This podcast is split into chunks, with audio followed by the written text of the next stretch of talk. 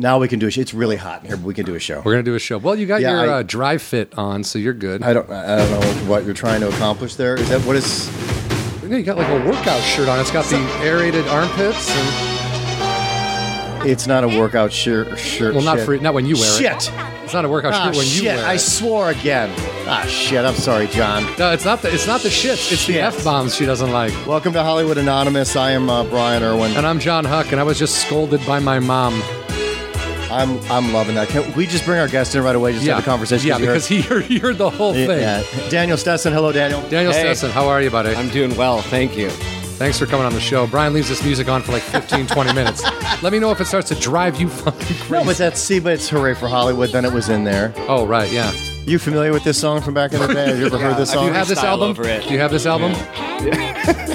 This is one of those uh, stars on 45 mixes from. Yeah, I would do. I'm sure my dad had like uh, all these on records. I don't think your dad had stars on 45. I've seen pictures of your father. I can't imagine your dad without the record star going, I need this one. No, it's not about needing it, or it's not about being at a record store and needing something. It's about um, just collecting over the years, and with other things he would get, people would be like, "Yeah, take these too," because it was essentially someone just moving crap out of their basement, and he was like, "Oh yeah, you got these films?" They're like, "Oh, also all this stack of records," and he's like, "Okay." And my dad never said no to stuff like that, so it was like he just collected. My dad was big into to um, old time radio, like you know, like Yeah. uh, the- theatrical kind. No, no, no, no, like theatrical. Like so, it would be like stories, you know, The Dude. Shadow and stuff like that. So he would listen to all that. Yeah. I remember the first time I went over to a friend's house, and I kind of understood the obsession with like music because this my friend's mom was clearly obsessed with Elvis because there was Oh. Elvis shit all over the place, and the record player was always playing Elvis music, and that's when I was kind of like. Is there something like what is this? I thought you It's just haunted house. yeah, something like that. It's just, I don't know, man. It's just like that's a, it was just a weird thing, you know, that that someone could be that obsessed with one thing. I thought if you like music, you like all sorts of music. Well, turns out no, some people just like one thing. Some people, but that I think, I think in today's. Uh, that might have been true back then when you couldn't get there. There wasn't such a like a barrage of different types of music that you that were at your fingertips essentially all the time. Like the, the the greatest thing about music now is like stuff like Pandora when you just like you put on a station of the kind of like I like Megadeth, so I'll put on Megadeth Pandora, but I don't like any new Megadeth, so I fast forward to that and I listen to the old stuff, and then they in between all that they play like Black Sabbath and you know, and there's all this like older older kind of metal and I like that and it's just like the difference that comes with that and then I just turn on Talking Heads radio and it's like all this like 80s kind of like new wave stuff and it's just the the idea that we can have so much variety is is is uh well it's it's The idea that there's new Megadeth. well dude they just put Is that out what you just found out? I just learned that. they actually can you turn me down a little um uh, or my earphones um they actually just put out a new album and it's uh, pretty good to be honest. It's the first one that i thought has been really really good for a while but i'm i'm not like a diehard fan anymore. I just like the first three albums. Right. four albums really but So you'd be disappointed if you went to a concert and they just they they just came out of the box with their new Uh, yeah, 15 that's, songs. that's happened to me before i've seen them three or four times and like one of those times was like here's our new record and i was like "Dude, What happens to an audience? I've never been Well, to a, a show where somebody's done that, but I wonder if that's just an audience. If after a while people are like, "Yay!" No, I think if it, it depends on the band because I was me and Eddie went and saw Iron Maiden and they came out and were like, "Look, we got this new album coming out. We're going to predominantly play It sounds songs." very off- apologetic from them. no, no, no, first off, the way they're saying. No, they were just letting us know that the songs Okay. we're about to hear weren't haven't been heard before, and it was awesome. We had a Oh, great. okay. It was great, you know. But that's Iron Maiden. They put out great records. It's like, and Megadeth does. Their fans love their their, their records. They so don't it's not like Don't worry, Megadeth. You're not going to get in trouble. Like Megadeth's no, not no, going I'm send us an email. No, no, no. I know Megadeth's not, but I'm just saying, like, I'm not. Megadeth at gmail.com. They hey, Huck, what's this just saying we don't put out good stuff anymore? Sincerely, Megadeth. Winky face. I don't. I don't know that they signed their name as a band. I think Dave Mustaine does pretty much all of it. Now back to your mom. Please Yeah. explain to Daniel and I what happened when you walked into the into the uh, podcast studio, also known as my basement. Uh, I was talking to my mom about a trip that I'm taking in July, and uh, the conversation turned to she had. I was like, "Well, I got to go because I'm at Brian's house and we're going to do the podcast today." And she goes, "Oh," because she asked me. She asked me a couple weeks back, "How do I find your podcast?" And I, I should have just said, "Don't."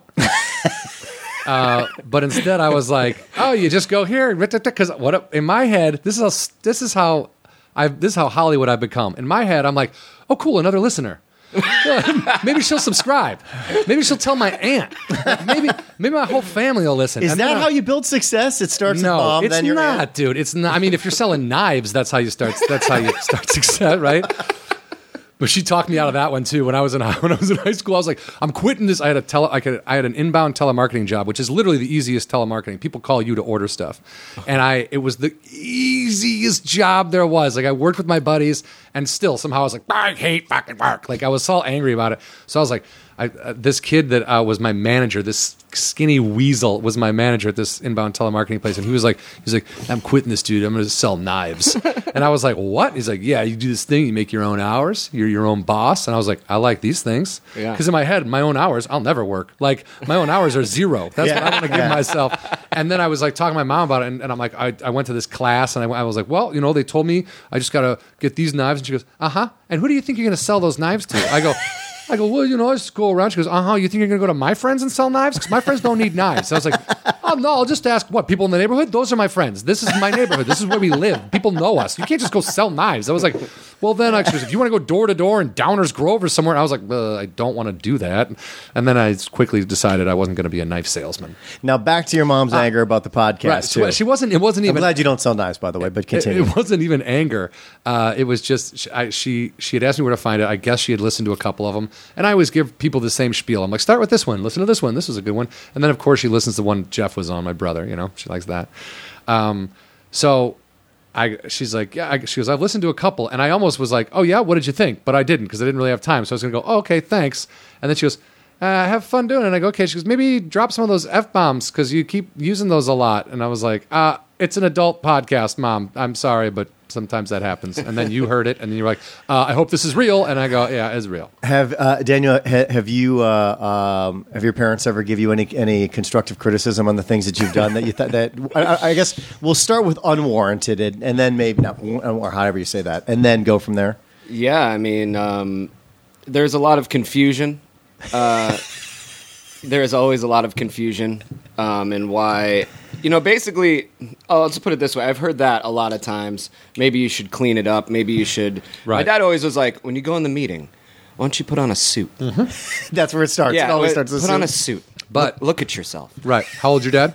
Seventy-four. Right. Okay, he's different generation. Yeah. My dad passed away when he was 72, but it was it was the same. My, this is a funny. My parents came out to see uh, to LA to visit. My, me and my brother were living out here at the same time, and we went to. I was doing this really small comedy show at uh, Aura Ca- uh, Aura Cafe or Aura Bar in in Studio City. TK ran it. It was a, above. It was like this Armenian nightclub that they did comedy in every couple days or whatever. So my parents come out to see the show, and um, you know, I'm not super nervous. You know, I'm, I'm, I was still, it was a long time ago, so I was still kind of newer to comedy. But so, uh, you know, I Rick Kunkler. Uh, I don't know if you know Rick. I know who he is. You yeah. know who he is. Well, Rick Kunkler is very funny to me. He he makes me laugh super hard, and he's always made me laugh. And we always had fun at those TK shows. He was hosting the show. Rick wears a three piece. He wears a vest with a tie. He's very old schooly, but then he tells a lot of butthole jokes. Right. So it's like he's he works this kind of like vaudeville guy, and he'll play the guitar uh-huh. sometimes, but then he'll tell you a fucking big giant cock joke. Like he he he kind of works this. He walks this fine line, and he in the middle of his set, he was like he knew that my parents were there, and he's like, um, you know, uh, uh, Mr. Huck, do you do you smoke pot? And and like my brother's like, oh shit. My brother's sitting next to. My brother's like, okay. And he like turns to him like, I gotta watch this. And my dad's got his arms crossed, and he's like, no. and then uh, and Rick goes, well, you should talk to your son. He's got a pretty sweet supply. And I'm in the back like, hey, dude, what the? fuck? so. So he does that. He asked my parents if they still do it doggy style. He asked them all this weird, rude shit. Oh, good, good, And I was like, good. I was in the I hope back she's going, listening now. I, I go, I can't believe you're you're asking these questions, dude. You fucking asshole. And I was really in my head. I'm like, oh, my dad. That is was your gonna first f bomb. my my dad's gonna I think that I, uh, you know, that I, I I- I work with these these dicks, and like I was just kind of nervous about what he's gonna think. And at the end of the show, I was I was waiting outside. My brother comes out to me. He goes, um, "You know who Dad really likes?" I go, "Who?" He goes, "Rick Kunkler." I go, "Why?" He goes, "Cause he wears a fucking suit and plays the guitar." Oh my god, everything else didn't oh, matter. yeah, okay. So your dad's There- right. He is right, and I, I actually, you know what? Like, there's there's that moment where you, uh, my s- actually my stepfather said to me one time, like, uh, how's that working for you? You know, like in this way. I'm, I that's something that'll come later. But he he in an insulting way. Yes. like when when I'm like, hey, I'm trying to lose weight, someone looks at me and goes, how's that working exactly. for you, fat ass? Exactly. And uh, you know, I I was it was just at this moment in time where I was like, I gotta I gotta try something new here. Nothing's working. Right. I'll put on a suit. And then I'm sitting at a general meeting at Funny or Die wearing a suit. And Everyone else is like skateboarding to work. and I'm like, You're like, okay. what am I doing?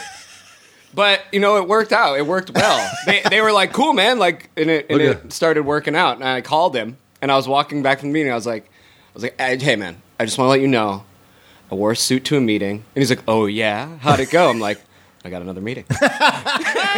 and, and so it doesn't matter. You I mean, can- you that's- can- yeah. That's that- great. There's something to be said. The suit is not going out of style. No, the suit doesn't go aside, and neither does just looking presentable. Yes. and it's and and I get that we're all like we're com- like, I'm a comic, and like the stereotype is that I do this because I can't do anything else, and I can't wake up before noon. And, dude, I'm up at six a.m., six thirty You are, every that's true. day. I Like, think it's crazy, you know what I mean? And like I. And, and there's nothing wrong with like looking showered, combing your hair, like having a shirt that's not a filthy. Is there a camera in here that we just look at us real quick though? I know we all look like shit, but we're also all doing a podcast right now. This we're not in a general meeting. We're not like This could be a meeting. How do you know I'm not having a holding a meeting? But I used to when I used to do stand up, I would wear jeans with ripped holes in the crotch Sure. and the knees. Like I would just be like, "Ugh," I would show up looking like a homeless person. But and it's then part of the thing. it was because I also used to talk about how homeless I looked, and then when I showed up in jeans that didn't have a rip, Mark Franco goes, "Dude." What are you going to talk about tonight? I was like, "Oh, uh, yeah, good, point." oh my god. You- Well, the, I think that from a creative standpoint, uh, uh, you can easily become against the suit because that means you're accepting the role of uh, of just being like everybody else, and you want to express your individuality. And the suit seems to be that thing. In the fifties, you know No, what I mean? but I'm saying, but I think like- that's what's ingrained in there. But let's take a step back. One, I've always called you Daniel, but is that what everybody calls you? Is that what you go by? I just I, I did it off of a call sheet, so I just assumed. Sure. Or is I everybody mean, else? What do you normally? I- like people call me Danny. They do, uh, okay. after a couple beers or you know, uh, other After know, sex? Yeah, after sex. but your general name that you wander around with, Dan, Daniel, or Danny? I, um, all what- three of them. Oh, really? For me, honestly, like wh- whoever, whatever you're feeling. I, I know that's confusing to people, but I have three Yeah. options. Well, it's just it's I don't- interesting that you don't have one where you go, no, please don't call me. There Like, was a guy, and I went to theater school. I wore the T-shirt today. Eugene O'Neill Theater Center. Okay, and um, there was a guy there uh, who I, rem- I will never forget. His name was Timothy, and every time I'd be like, "Tim, can you?" He goes, "Timothy, Timothy," and I'm like, "All right, Tim." Uh, you know what I mean? And then you just wanna kinda dig at it. like, it. Come on. Yeah. Why are you? You're mad? Like I'm trying. I don't have a lot of time here. Yeah, I'm shortening your name. Did you ever find out? Did he have like a, I didn't a ask. It backstory was of kind like? of he had like um kind of like a zodiac Killer, killer vibe Yeah. to him where he's like very clean and very like everything. You was- will remember my name exactly Timothy. after I murder your dog. where did you grow up? I grew up in Syracuse, New York. Okay. Nice. Yeah, The Cuse. yeah, yeah. Love it there. And what was your uh, life like? Uh, you come from a big family, small family, mom and dad still together, all no, that stuff. no. My folks separated Okay. when I was very young. I don't necessarily ever remember them together. oh, okay. um, which is like a good thing. I think when I think of them together, it's like flames and different thoughts that uh, you know, visuals that I get. But um, my mom's listening.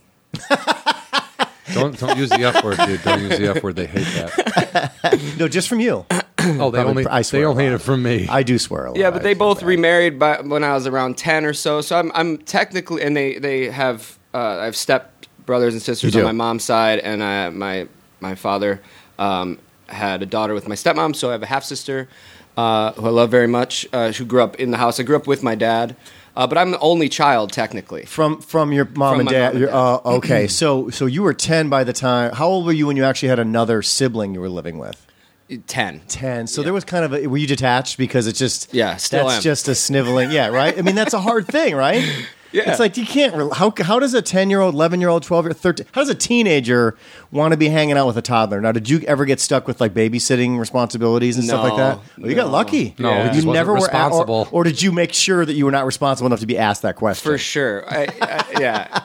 I, there, there's no way that was happening. I, you know, I was, I was a, f- you know, fairly rebellious, uh, child that I feel like everyone is though, Mm-hmm. um, especially people I meet now. Three of you Do- do- uh, doing what we do. Yeah, Yeah. exactly. so, um, yeah, man, I, I grew, I grew up uh, tr- sports. All right, see you later. Yeah. sports is a uh, big part of my. It's like a past life. What uh, what me. sports were you into as a kid? I played all the way through. I played um, football, wrestling, lacrosse. Okay. Wow. And then, uh, I, then I actually went to college to play lacrosse. You did. I played at Very Syracuse. East Coast. Yeah, that's yeah. As I say, that, that's you're the first person I've actually met that actually played r- lacrosse. But I know that's a that is big on the East Coast. It's like what hockey is in the Midwest. Like, Oh, there's yeah, a- I met- I met there's a- selective. It's weird how that is. That there's selective areas where that is something that's bigger than it would be anywhere else. Yeah, my father did a really good job of like keeping me uh, occupied with that, and uh, you know, it, it set some goals early on, and uh, you know, definitely kept me out of trouble. okay. Yeah. So you didn't. So you did because when I started playing football, that's when I met like the people that became like terrible influences on me. It was like that's when I was like, ah, let's get drunk and smoke dope. Like, Sure. Well, there's that jock culture that people is. think of, right? There is that's yeah, and that's a tricky thing too when you make art. It's like uh, d- I dealt with that a lot in college, um, but you know, my I I went to a, a high school as kind of like um, varsity blues. right where you had to like football, no football, football, yeah, football, football. yeah, and this one was lacrosse, and there was no. there was no messing around because the head coach Mike Messere, John Hall, John Hall Voight. Famer, John Voight. John Voight. um, he he was he like worked the tardy office the first three periods of the day. He was everyone had the same haircut. Everyone he ran a tight ship. Is Wow. it private school? No. or public. This is public Public school. He- tight ship on the public school. Oh yeah, he's you know now the field's named after him. He's a he's a legend, and uh, you know I owe a lot to him, and a lot of people do. Just, So- keep, just keeping you out of trouble through high school. Exactly. Which Here- is the time when it's the easiest Mm-hmm. to really get into trouble. So in my own personal life arc, this is what I always found was interesting. Like I played, I was I was big into sports, but I also loved music and I love the arts, and I used to manage bands, and I alwa- the bands always hated jocks. yeah, And I, and and then the more I moved away from sports and obviously stayed within music and entertainment, and there's just a lot of people initially were always like. "Ah, I don't like sports, Ugh, eh," or just like so condescending towards it. And I know there's that whole like jock slams you up against the, the lo- the locker thing, but I always say to people, even when I have my kids play sports now, you get more out of it than just being a jock and like running around and lifting weights and exercising. Yeah. Yeah. you actually learn a lot of other things. There's a lot of life lessons you can get out of Absolutely. sports, structure, Yeah. how to be competitive in a competitive world. Like there are other things that athletics How to give you. handle loss. Yeah, Yeah, well, exactly. but you know, I mean, just but the, but everybody focuses on well, if you were then clearly you were just a jerk. Like that's the first place they go, which is not necessarily true. Yeah, there there's um I, again I I you know I went to school I knew I'm I knew I was an artist from very young um but the you know I happened to in upstate New York you know you you succeed if you're succeeding in this thing you know uh that that's the path you're on you know there's the the, the only culture there's the mall. Right. you know and and so that's what we did. And and then if you're good at it you you you move on with it. And it's a way out Yeah. in a way you know? Um, and th- all th- when I, even when I got to college and I went to Syracuse University and they're like you know yep you know I was gonna I wanted to uh, major in theater. And they tell you yeah yeah yeah yeah and then you get there and they're like no you don't have time for that Yeah. and you're like oh okay and then so then I Little had bait and switch. there was a very much a bait and switch and uh, but again I would I don't regret any any of that And this is because the amount of time you had to put into oh my god yeah. athletics is just not going to happen because it's- you'd have to put you would have had to put in the same amount of time in theater, right? It's 'Cause another, it's- yeah. yeah, yeah, So I, you know, I, I minored in it, and actually, one of the minors there at school with me was Riki Lindhome, who's uh, Yeah. she's yeah, she's on uh, Well, another period Gar- at the moment. Garfunkel and Oates. That's right, And uh, We another were- period. Yeah, we were uh, we were um, friends since back then. Nice. um, and we were both we're both theater minors there. Um, Did she also play a sport? Is that why she I was don't know. I don't actually theater? know. No, she didn't. she seemed like but she probably had a couple other things going Yeah. on. Probably, probably pretty smart. Yeah. Hold on, you guys both tell me that you can go to college and be indecisive. Phew, man, you can go to college, graduate, get out, and still be indecisive. Yeah, for That's sure. the average Live male 20 until the age of forty. Live 20 Yeah. years and still not know what the hell you're So doing. you had alluded to earlier that you knew early on that you were an artist. What type of artistry are we talking about here? Like, what were the things that fascinated you? And obviously, because I know what you do now, so I'm curious how this. Please Yeah, say I- I- interpretive dance. Please I say think- interpretive the first time I danced my name, um, I didn't have a name for a while. And then I- and then my, my dance brought it parents out. were like, "Yeah." It's the only time my parents I saw my parents together was when I I had to dance my name Mm-hmm. in front of them. No, it's beautiful. It was nice. that's Weird. you I know. don't get We were all naked. we were all naked. That's just that's like being born, dude. what What's- Jesus wanted. Yeah. Okay. Now we're getting into. Uh, you know, you know, very young. I, you know, here's the thing. Like again, I didn't have an older sibling. I was kind of, I was by myself a lot, and uh, you know, we had a lot of woods and forests over there. So, you know, I would, I would run through there and and just kind of imagine whatever I wanted, and uh, a lot of alone time through that period. Um, and and I guess the first thing I thought I wanted to do was be an actor, but it's because I didn't have any exposure to any other part of it. When you're young, you're watching it, you think like the actor made the entire Yeah, movie. yeah. Without this guy, there'd be nothing. But Well, he was there for fucking three weeks. Yeah, doing the least amount of work on set, the least amount of time. Was late. yeah, was late, It held up production, got drunk, annoyed everybody, forgot his lines. Um. So uh, the you know, but when you're young, that and when you're young and you're from upstate New York, and it's you know 1993 or whatever it is, I'll I don't you. know. I will kill you. it, it you only think that that's what the actors are they- they're Yeah. doing everything and so that was my exposure you know and uh, and also music videos i know i remember you know watching the early michel gondry's and uh, spike jonze chris cunningham videos and being like that's what i want to do so it's like that that kind of i got like the bu- the acting bug from you know, like movies like Mission Impossible, like Tom Cruise, like really did it for me back in the day. And I remember, I remember someone back in college. They were like, "Who's your favorite actor?" And I remember saying Tom Cruise. Did they laugh and then I no, they were Oh. like, "Cool, cool." and then I, but then like I laughed at me. Like eh, ten years later, Yeah, yeah. you know, but you don't know, and I'm not like ma- now. Now I'm I'm so much more comfortable with my past self Okay. now that I've actually f- done something. You Yeah. know what I mean? Or, Yeah. Like something that's kind of scratch the surface of satisfaction That you're looking to do. That- Were you like, holding yourself define- accountable for something? Is that what you mean by that? Like, yeah, you're like you "Ah, want it's to ridiculous." define a voice, or Yeah. you know, you want to. I don't know what it is, Right. You But know, I, I think what you're saying too is that you can laugh at the way you were because you're happy with the path you're on now. That's right. Whereas if you were like, if I had like stayed at the small town I went to college with and just kept drinking and getting fatter and eating Yeah. worse and you know chain smoking, you can do that here. then well, yeah, I could. But I was saying if I would have stayed there, that was a path. But now I'm on this thing that I like doing, so so I can laugh about my That's right. past behavior and like my stupid mistakes, and like my stupid mistakes are what basically led me here. You know what I mean? So I, it's it's okay to kind of like mock it and make fun of it.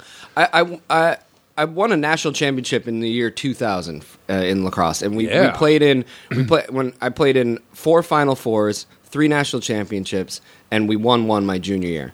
I lost in double overtime my senior year to Princeton, Oh. and so all of these things that we're we're talking like there, there's a lot going on here where where like I as soon as I got out, I I like I knew I went to NTI and I knew that's what I wanted to do. I wasn't able to do it the whole time. I was drafted uh, to the indoor league and all this stuff, and I just realized like, listen, I finally am getting the opportunity to go to school to do what I want to do. Okay, and with that, um, I rejected because the because of that jock verse artist like duality, like they, they don't get a lot of the juxtaposition. They it it really it really messed with me uh, in a real way, and and it wasn't until I was about thirty two or so that I could really let go. When when I realized I could I wasn't ever going to play again was when I became started becoming okay with Okay. my past. But there was this like looming thing, and, and you know, even my folks would always be like, "Well, you know, when things were tough and I'm I'm waiting tables or doing whatever, you know, well, you can go um, you can go play in pro league. You can go. Uh, you can play. My dad always like you can play indoor football. You can be. You can play indoor. And I'm like, I know, but like I'm trying to like I'm trying to draw on the wall on outside in Greenpoint, you know, Brooklyn, and and you can't explain when you're one thing. You, it's hard to explain to to other people. They can't see you in another way. No, and and you know what? You learn here, even here, when you're making stuff, like you need you need to just choose what it is you are, and then just go for that. And then once that is is in place a little bit, you can kind of branch out. But you can't just go along doing like five different things and getting like a B minus and everything. No, and that's some of the best Well- advice. Honestly, when it comes to this business, that's probably some of the best advice I've probably ever heard on this show from people. Which that is a big problem. You have to define one thing because you can always go back to other stuff, but you got to succeed in something. people are like they, they always want to put you in a box and then people get all mad and they fucking they're, they're all pissed and, and you're like well okay well let, let's let them. Let's do that. Like it, it took a I, I do a lot of reflecting and uh, and trying to figure out how uh, like what what is happening next and why why we exist at all. You know if if, if I have to if I have to pay my phone bill like why do I have to pay my phone bill? This is the whole thing. Right? what it comes down to is like why are we here? What are we doing? If we have to do this stuff um i you know you might as well be happy question mark uh and and figuring and doing that is like the one thing at a time. Like focusing on one thing at a time. Um and i, I will say i'm gonna come back to when when when the show um we met you want to say how we met? Yes, yeah. We met on, on Dream Corp. It's, is it still? Can I, are we allowed to talk about it at all? I don't know where it all falls within the. Yeah. Okay. Well, here the the I'll the- let you the t- handle that part of it so there- that there's a don't- show that I have um, that is sh- might be out in the fall um, called Dream Corp LLC. It's going to be on Adult Swim. Cool. Uh, six episodes, season one, uh, produced by John Krasinski, Stephen Merchant, Awesome. um, and uh, some great great actors involved. And um, it's I, I feel really pushing the envelope. Um, and I'm really I'm I'm starting to become lear, learn how to uh, be proud of things, and uh, I'm I, I am I'm proud of it. And but right before that whole process of getting that thing off the ground, it's by the time it goes on TV, it'll be three years that I've been working on it. Yeah. and and w- last year when it when the deals were kind of go, going through, and then like lawyers are calling you and your manager's calling you, it's gonna happen, it's gonna happen. You excited, you pumped, and then I I just remember being like, I lost in double overtime my senior year in front of 40,000 people. I was on the field and Princeton scores and my head dropped. I didn't even see it. I still haven't watched it. I know what that feeling is. I'm not I'm I'm trying to stay as Even even, keel. keeled as mm-hmm. possible Yep. through victory and and defeat and and I think again coming back to what you're saying about organized sports and that's the lesson right there. And you said you know it teaches you how to lose. Yeah. um, and it also teaches you how to win and, and It should it should teach you how to win with dignity and Exa- grace and like exactly. a little and like you said it's a team game what we do here. It's a team game. It's just not you. There's no even even the comedians you know and I, I think like you know you have your bottle of water and your microphone and that's really amazing. But there are several other things in play that Well, sure. There's the people it. that book you. There's the people that you know go on before you. There's the people Mm-hmm. that help you, that give you tags, that like t- give, say positive things about your Mm-hmm. set. You know what I mean? You're, you're right in that sense. But when you say like you can only be one thing, I don't know about that. Like I still feel like even while I'm pursuing a career as a stand-up comic, I'm also pursuing a career as an actor and I'm writing whenever I can because my main goal is to be entertaining. Mm-hmm. And and there's multiple ways I can I feel that I can be entertaining, whether it's just telling jokes on a stage, whether it's performing in front of a camera or whether it's writing something that other people read and deliver those lines. Sure, but it, it, what I'm what I'm saying is in that if it if it stays within you, like Right. they want to, if if you make something like I I'm, for example, I made a music video for Ben Harper uh, a couple years back, Nice. and and uh, one of my managers at the time was like, I don't know what to do with you, you know, like you you do, and you're like, oh, the, this thing just got into South by Southwest, and but because I made a parody video before that got a million views, you're still stuck on that. And in, and instead of finding a way to combining combine it, there was I realized that if I'm gonna go do the sad beautiful thing, which I love and I think it's really important, um, it I, I feel like you know I needed to focus on the one the the one idea, the one like comedy. Yeah, what right? they It's- saw you, they apparently saw you and said, "No, no, you should do the comedy stuff. Uh-huh. You're the comedy." and comedy then I realized guy. that if that if that happens, I see. Like, if then, someone- yeah. then someone is more apt to pay attention to this like you know sad, beautiful, uh, heady Right. concept that you did because now you also have a little bit more ownership over it.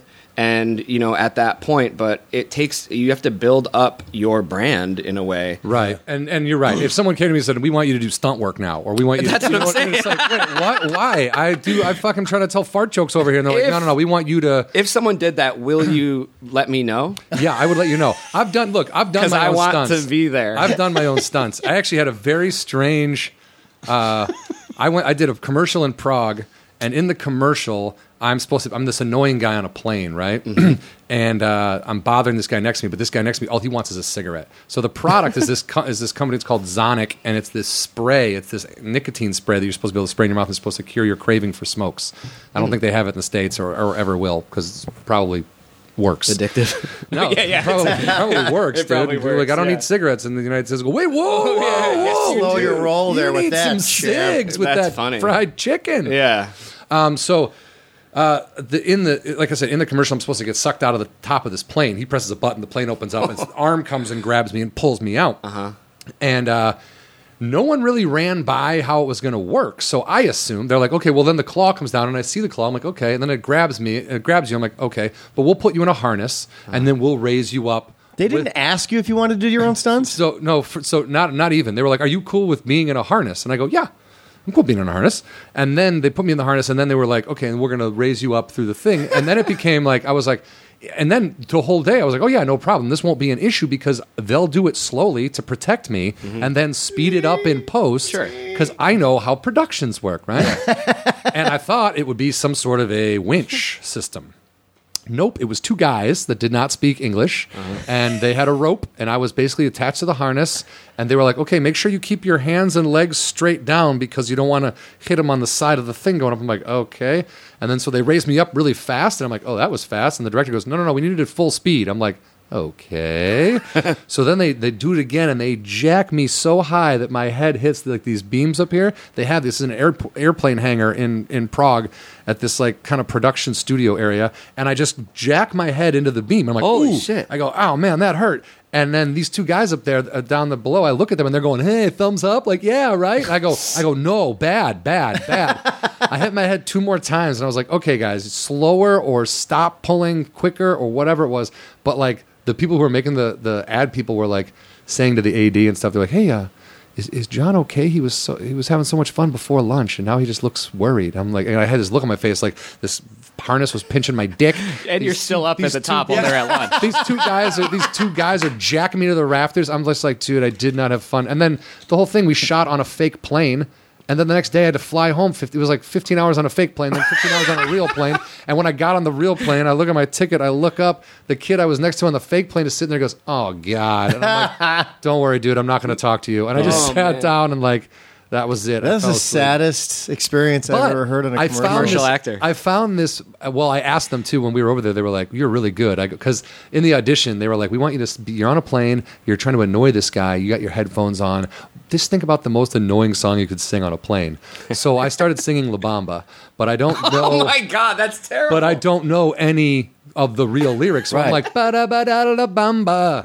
Ba da ba da la bamba, la bamba, la bamba, la Yes. the whole time. And like, they fucking loved that so much that they bought the rights to La Bamba and then cut the, they did the commercial two different ways. And one of them I'm singing La Bamba, and one of them I'm doing my own made up gibberish. Yes, but he died in a, In a plane. plane, that's why I picked that song. That is- yeah, yeah, yeah. that- and they didn't they pick didn't up on know? that. I think they did. I think they were like they got it, and I thought they think that they thought it was hilarious. so when we got there, All right, that's cool then. If they, they, they took us all out to dinner, and the, this main guy was talking to us, and he was like, "Yeah, you're really good." I go, "Can I ask why you, uh, you booked this, you cast this commercial in L.A. and it flew us all the way here. I mean, there's got to be people in Prague that can act, right?" And he goes, "Yeah, but they don't take it seriously. They think it's this funny, goofy. They think acting is silly. You know what I mean? You guys do it. You want the money. You, you're going to take it serious. You're going to do a good job." Uh-huh. Then he takes like another bite of his food. He goes, "And if it goes nationwide, we don't have to pay you residuals." I go, "There it is," Right. because I didn't live, I wasn't a citizen over there. You know what I mean? Right. Welcome to Yeah. reality. Right. But so two days ago, I'm on Instagram and I see this company, Copenhagen Posters, and they make these really cool posters. And I was I, I went to their website and I hit them up and I was like, hey, I'm thinking about doing a CD by the year, end of the year.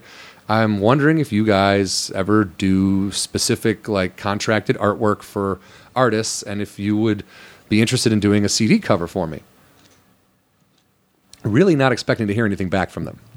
I get an email like whenever the Prague difference is. It was like I, I woke up at six a.m. It was on my it was on my phone, but the guy's like, "Yeah, we would love to do something like that, but first, it's really funny. I know you. I worked on the Zonnic commercial in Prague. No way. And it ran in Sweden for a really long time. You were a big hit because they ended up calling me to do voiceover for a phone ring. They were selling their clients or something. They wanted me to say From something. that. Yeah, from that. And they were doing billboards and stuff. So I imagine that the Zonnic thing was big over there because it was print and. Uh, I'm going to check our podcast numbers and see. You said Sweden? See Well- what kind of downloads we're getting in Sweden, Yeah, Prague? maybe they're like, well, it's my picture. Well, maybe they do. They know. Because that, that, that commercial's on my reel. But it was so crazy that this guy who I contacted, not having any idea that I just want to talk about posters, and he was like, dude, we know each other. And I'm like, oh my God, that's weird. Nice. Yeah. Small world. Very small world, man. Very small world. Um, but yeah, so I, I don't do stunt work really. So in the end, I don't do In stunt the work. end, well, and then and then the uh, I went to a commercial, and then out of nowhere they're like, okay, we're gonna rig you up on this thing. I go, wait, what?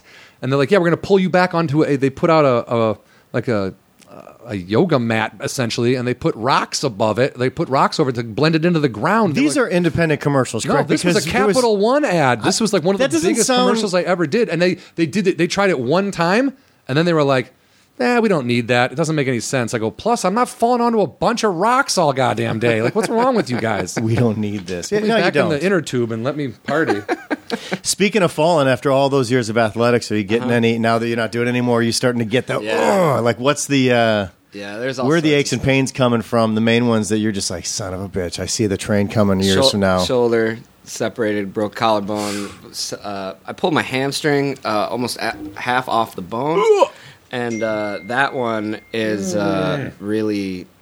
That one comes up sometimes. Oof, doctor. But there's a lot of things that are just, and you know, I've been the thing I'm thinking about a lot lately is I've I've honest I've been knocked unconscious, um, uh, like three, four, five times, um, and my father and I were just we went to the Final Four in Houston this past uh, like a couple weeks ago to watch Syracuse. Um, and uh, we were talking about that because concussions are a big deal now. But back then, you know, it was like get, Get up, up there, Yeah. and, uh, and so especially in, like four this is in lacrosse you're talking about, right? Yeah, yeah. Yeah. Oh, so I mean, and it- it- it's funny because you wouldn't think that that would, but but people can check you and take you down. I mean, like what typically when you would get knocked cold, what would happen? if It's just collisions. If you can imagine hockey in the air, with the, that's what if you're it is. allowed to wave your stick around and whip the puck that yeah, way, yeah, yeah, and and then hit. You can hit people in the in the yeah, you chop. and- You guys yeah. wear pads there though, right? not really, kind of like little. They'll protect your elbows, yeah, um, and and gloves, but there's not a lot of pads in lacrosse. yeah. It's like it's like it's You like a lot of rugby. It's Mm-hmm. like rugby to football is lacrosse to hockey. Exactly. It's like you, yeah. Yeah. So yeah, I mean those are those are coming up, but you know, I mean that's just like that's Ha- part of it now. And I, ha- some of my friends just limp now, walk around, and, and they're Yeah, all like but not even. Can I tell you something? Yeah. I'm I'm 40 now, dude. I never played lacrosse a day in my life. I limp. so it's like you can make you know. doesn't it's matter, like- yeah. At least you have a better story about your limp. Eventually, Is you're, what gonna, he's you're saying. gonna get old and your body's gonna shit shit out on you. But like, Here's the difference. You limp. You have a couple national championship Yeah, stories yeah. to talk about with Yeah. that limp. John limps. I've been to jail.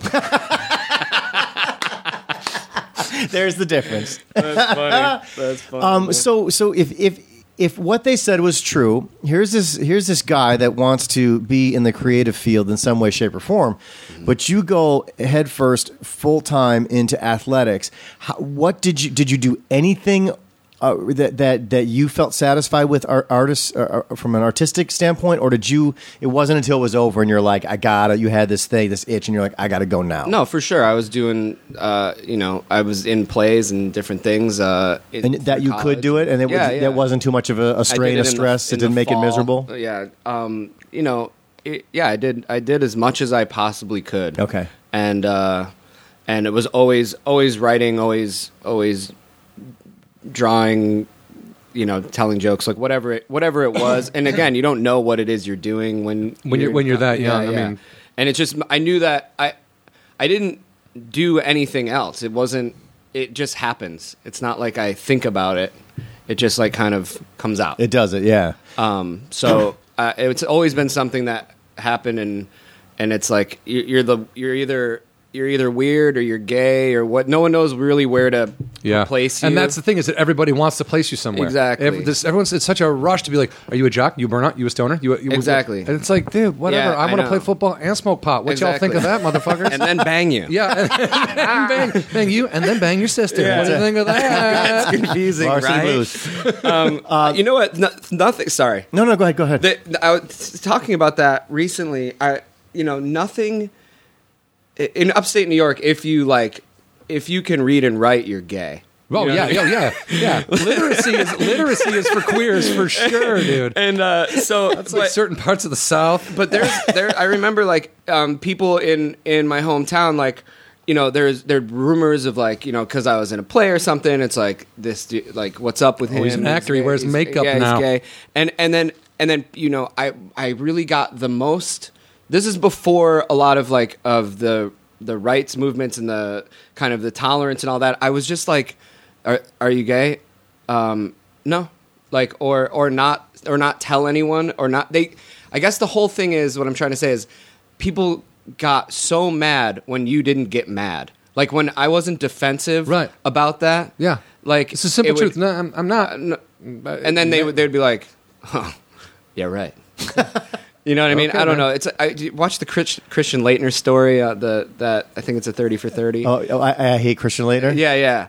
The, he does a, he does a great job of it too. He just didn't say either way whether he was or not, and there's always a way around it. And and I spent a lot of time in high school and college doing that, and it was fun for me to not necessarily.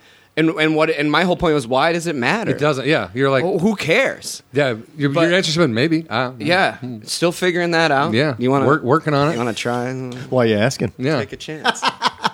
So when you finished Syracuse, you said uh, it's it, you kind of alluded to this, but you found yourself uh, down in New York City. Is that where you? Yeah, you, yeah, okay. yeah. All right. Right after, um, here's a fun story. Right after, uh, right after Syracuse, I went to the National Theater Institute, and mm, my my roommate at the National Theater Institute is John Krasinski. Okay.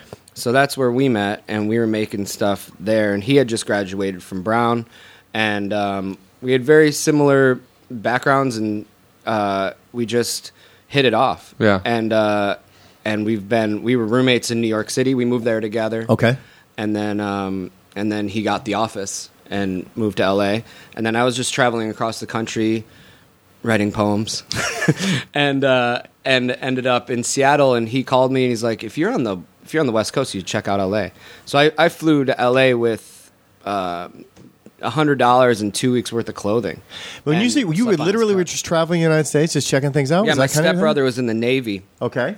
and he got transferred from the East Coast to the West Coast. Okay. and so the Navy paid him to like get a U-Haul, get all this out there. stuff, and and he paid me to do that for him instead of getting the moving company and all this stuff. And ju- and there was Oh, that's really nice. and Yeah, so it's at cool. that time there really was nothing that was holding you. I had just specifically done a play in New York. I did a play um, that no, I just got back from Edinburgh, the Fringe Festival. I wrote Oh. a I wrote a play um, it, called "Then Let Them Eat Cake," and it first went up. It was part of a senior thesis at Dartmouth College. As two actresses um, did at Dartmouth College, and uh, then f- it it got a nice response, and and someone we went to NTI with uh, was like, you know what, let's take that to Scotland, and I was like, how? yeah, right. Uh, how about Yeah, yeah, totally. Let's- you Yeah. pack it into a suitcase. yeah, is uh, Chad Nicholson. I don't know if you know him. He's an, he's an AD, uh, one of my best friends. Okay. Uh, but at the time, you know, he just had this idea of like he wanted to produce and he and he made it happen. And so then I, you know, all of a sudden I found myself. I was like 25, I guess. Found myself over in Scotland. We were there for about a month and a half. We did like 31 shows, and That's awesome. Um, it was really great. It was a great experience. So then when I, but then I get, I had to, you know, you know, you're not making any money doing No, that. it's, so it's, I got it's, it's rewarding, but it's, not for amazing. the finances. And so I, I gave away my uh, I, my apartment in Greenpoint. I got rid of it, and so when we got back from Edinburgh, I didn't have a place to be, and that's exactly when my stepbrother was like, "Do you want to help me move?" Yeah, drive And I cross was like, country. See ya, Yeah. everyone, and it didn't didn't matter. you Yeah. know? So that that kind of led me out Okay. west. Did you write any good poems on the way? Hell yeah, hell yeah, yeah. I actually I have uh, wrote a book of poems um, called "More Lonely Than Alone," and when we were on uh, when, when when MySpace was happening, um, I ended up selling six hundred of those things on on MySpace. Whoa. Yeah, it was a it was an it was a nice victory. Oh man, that's like Um, the best thing I ever heard about MySpace. it's a bummer that's I not love around. MySpace, Yeah. man. It's still there somewhere. I go there sometimes to collect my own thoughts. yeah. Uh, so you know, we that that happened, and um, it it was a good time, man. Like that that was that was in the time where I was like, you know, playing around with a bunch of, you know, there's still I still read it now. If I if I was to read it now, there's still a couple good ones in there, but it was more about like honing in what kind of what what kind of writing I wanted to do. It's just mm-hmm. like you know stream of consciousness kind of stuff. But again, there's no never any plans. It's like this is what I'm going to do now. Okay. And I always felt like, and I still stick by this. I think this is what separates artists is is finishing, and and uh, you know, there's a lot of people who are working on something or you know making a song and whatever. But if you if you don't say it's done, it's not. It's- you didn't do it. Nope. So um, at th- that at the time, I was just like, I'm going to finish this book of poems, and that's all I had. And I was going around, uh, you know, would do readings and stuff, and I played in a band. Uh, This is where.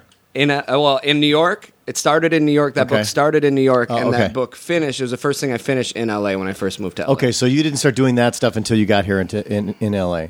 I fin. Well, Well, I you was doing sta- it in New York. Did were. it- did I did the- it in Scotland. I was. It was writing the whole time. Do the Okay. do the poems uh, reflect that? Are they are they ki- like if you are they in an order that is such that are like this is what I wrote in Scotland, this is what I wrote in New York, this is over across the country, this is LA. when you or- look you at can it, does it tell. have that? You, yeah, there are definitely stories that go along, and like definitely, um, just it's debaucherous. I was, Yeah. you know, I was reading a lot of Bukowski. I was gonna and- I was just gonna ask you who your uh, favorite poets were, but uh, yeah, Bukowski is Donald Barthelme is this uh, short story writer who I'm I just think is one of the best e- ever.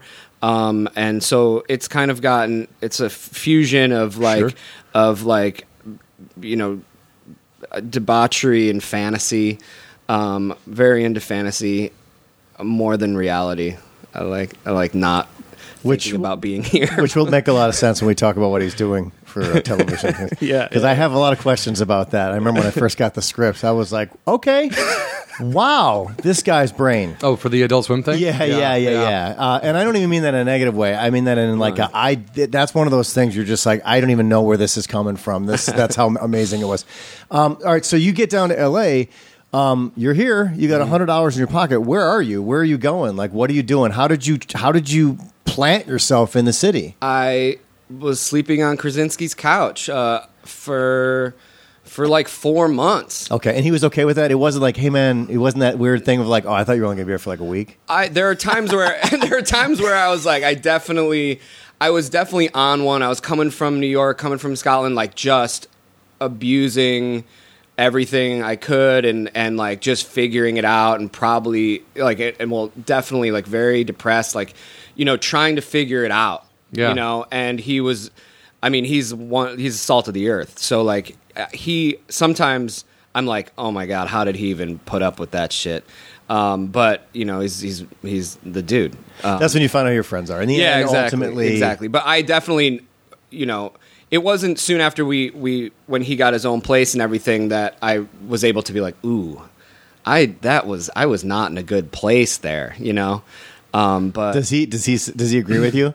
And, he was just like, yeah, no, I knew. no, Or- he's or- like, yeah, you're good, man. Like, the, you know, he was, but we, you know, we had definitely had to have some talks, and I got because I just as when you're roommates and you're friends, it's always hard, you know. Yeah, dude. And and Yeah. I mean, I and I he exper- I experienced that. I didn't start living on my own until I got the pilot. recently, like uh, last year. This is Oh, the first okay. time I was living by myself. So I, I've lived with um, some uh, some other like some of my best friends, and then I mean, at the end of like two years, you want to strangle that person, Dude, and they yeah. want to strangle you, and it's like, I mean, uh, you know, word of advice, like it don't don't do it. Don't- when you're when you're living with some of your best friends and you're uh, you're kind of starting your lives and you know you got to respect that space and and it's like a you can't overstay Yeah. ever It can get dangerous. it can it can definitely- destroy friendships. it does it, It does, does, and it yeah. takes a while to repair them and you're like and then you're just it sucks because th- I, I is- mean, I yeah, I, I didn't even try to repair the one that had a kid stay with me for too long. I was like, dude, you gotta go. Yeah. You gotta go. And he would he, he would do this shady. I would be like, you need a job, bro. Right. And then like I would come home from work, and then he would like. I would walk into my house, my apartment quickly, and I would walk upstairs, and he'd be sleeping on the couch, right? And then when I came back downstairs two minutes later, he was up with the newspaper open, like circling. I was like, "Who do you think you're fooling with that shit, dude? I know you're taking a goddamn nap." Like, I know it was it was tough, but you know, again, like you said, that's when you find out who your true friends are. And, Yeah. And I, you know, recently the guys I've lived with that we've had our differences, and you know, also we all make art and stuff, and so we're all making art together because we're living there. And then it's like all of a sudden, you know, I, I made a film years ago that I still haven't I I haven't finished because by the time we, I'm talking like eight, 2008 wow. okay we were making we went up to a cabin in upstate new york Okay. um, and and uh, just like made something and uh, and what you know whatever comes of it but you know everyone was really good and we were just figuring out but i was still like learning how to direct film and and like figuring out ed, like how to edit and know all these things and then it by the time it was finished or near finished near completion i had already made like two things that have been in south by southwest and i uh, music videos and i'm like i'm not putting this out like and i actually submitted it to south by and they they said no and I, and it kind of went, I was like meow. And actually, what what happened was the first time I I got um I got my new management, the Principato Young, who I love, uh, and I was there like really excited about me, and they're like, "I heard you making you made this film." Like it's like. I, I basically went away and made a film, and then I found out that it was a mumblecore film. Like I found out it was there. There was a genre for it. I found like out- a- I found out later. like- yeah, I Yeah. found out later that it was like What does like mumblecore mean? Duplass Brothers, like you know, Their like a lot of improv, like like the you start the line off. You got your got your script, but you Mm-hmm. start it a little bit early with some improv. Work your way into the line, work your way out of the line. Like just a lot of free flowing improv. Is that the style? Is it called mumblecore? Is the Yeah. style It of improv? became- well, Well, it became filmmaking. mumblecore. Yeah, that's Oh, the okay. style of film. It was named Mumblecore, I guess. Yeah, it's, Oh, and so I didn't realize I had made a Mumblecore film, and you know I just made this thing with my friends because there's no money, and and we just did it. But um, real quick, that's what some one of the friendships, couple of the friendships. Now I still haven't finished it, you know, and people get mad, and people are like, you know, Do you think a know. part of it is because they see that you've accomplished something? They're like, "Hey, man, you, you why aren't you using this as part of it? Is that what the problem is? do you Uh, think I mean, or not I think they thought you know there was some great parts. Oh, There's some great parts of, to the film. Like it's you know it's a good little thing, and it's just like just wasn't good enough. And and there was all this pressure that it wasn't was good enough on it. after you put out the other two Yeah, things, and people were it wasn't looking at gonna you help like, me. right? it was going to be like, wait, when did you make this? What is this? Like, yeah, what- yeah. And so um, that is frustrating. You know, you, we get to this point. I don't know. I, I, we all wish that everything we made was was was perfect Uh-huh. and that everything should be seen and everything is going to be well received. But the reality of it is, when you go down a journey like this, you can look back on some and go, "I, I understand now why I probably I, I now see my mistakes and the Oh, stuff man. that back then I thought was genius, and I didn't understand why no one was reacting to it." it's essentially a student film. Yeah. you know what I mean? Because Because you, grow out of being a student almost the, the minute you graduate college. and as soon as you finish that film, and you go, "Oh, oh shit. Yeah, this is my yeah. I've written things where I look at. I mean, I'm like, oh, Yeah. Yeah, there, there's uh, you know, oh, so oh, so I'm they the new big managers like sign me, and I'm like, I'm sitting in the. I'm sitting in the this this screening room and I'm just like nervous as shit. I'm like, why am I showing them this? And they're like, no, we just want to see it, man. We want to see what we can do because it was a popular genre at this time. Like, you could turn up. You only made this for ten grand. We could turn this over Yeah. And you know Yeah. get Yeah. a release and get you know triple your money. All this business Yeah, shit where you're not even looking and you're like this isn't it's not on the level so all of a sudden they were putting it on this pedestal that i knew it wasn't it kind of like it shot itself in the foot or it put a lot of pressure on me in a way that was not healthy. Yeah. And I I sat there. I remember sitting there with with um, my manager Tucker and Peter Principato, the head of the company, and we're watching this, and it's good, it's going good, and then I'm like, and I can just, and they're both bigger men, and, and I can just feel them like shifting in their chairs, and I'm like, fuck, and they're just like, now it's still going, the scene's still going, and they're just moving around, and they're like, you know, sitting sitting up and moving around, and I'm just like, my head is just dropped, and I'm just, my heart's like pounding out of my chest, and honestly, I feel like it that set me back in their eyes too. Like it didn't help me with mm. them. There were no winners in the room that day. And and then you know I'd be like, I, and as soon as I got in my car afterwards, like I remember Tucker, my manager, was like, "Here's the hard drive." Like he was like, "All right, man. Well, you know." And I'm like, Oh my god. "Whoa." And I'm like, I got in the car and I was like, "Oh my god, I could start the film 20 minutes in." Like it didn't. That first 20 minutes is just like masturbation, and like. It Tell me it's not literally No, masturbation. me. It's me Oh my masturbating God. at Well, the thing, which well, like, they wanted to see that exactly, and that's after that. After I came, they were. Did you start Then masturbating? Did you improv the masturbation before you got into the actual written masturbation? I did some Yeah. foreplay with myself, and then I got right into it. exactly. Yeah, that that's rough, man. Because you you made that thing when you bef- Yeah, I know. And so it was before, and then and so then all the with my my friends who I made the film with, you know, who are very talented, funny people. You have to make those calls, by the way, too, right? They're waiting to hear the great reaction, or where were they at? Where no, were the they, heads I don't at? think at they, the- they didn't they know didn't even you know. were showing it to somebody. They didn't know I oh, showed it, oh, but they okay. also they they I was trying to like get a you know it was this fucking thing was two and a half hours long. Like it was way too long. It was like and now it's down to an hour. Okay, it's down to an hour, and I just want to put it on VHS and mail it to everyone in the film, and just call it "Thank you." I'm sorry. Thank um, you. I'm sorry. but you know, I it, that is one of those things that just like you, it needed to happen. Yeah. I'm I'm a much better filmmaker Look, that's now. why I mean you make you make the art and the and and and anything that you make when you're younger. i- It's it, you're preparing to be get better. You have to Mm-hmm. start somewhere. Everybody has to start somewhere. There's not one, not one comedian goes on stage and like is awesome their first five or six Exactly. times. or It's like, forever. well, yeah, Exactly. Well, here's the thing, and I think in our generation we get really caught up on legacy. And and like you like I I'm like obs- okay it's like What am I leaving Chri- behind? if Chris Cunningham has his own like DVD with everything he's ever m- like uh, and it's like this curated beautiful thing.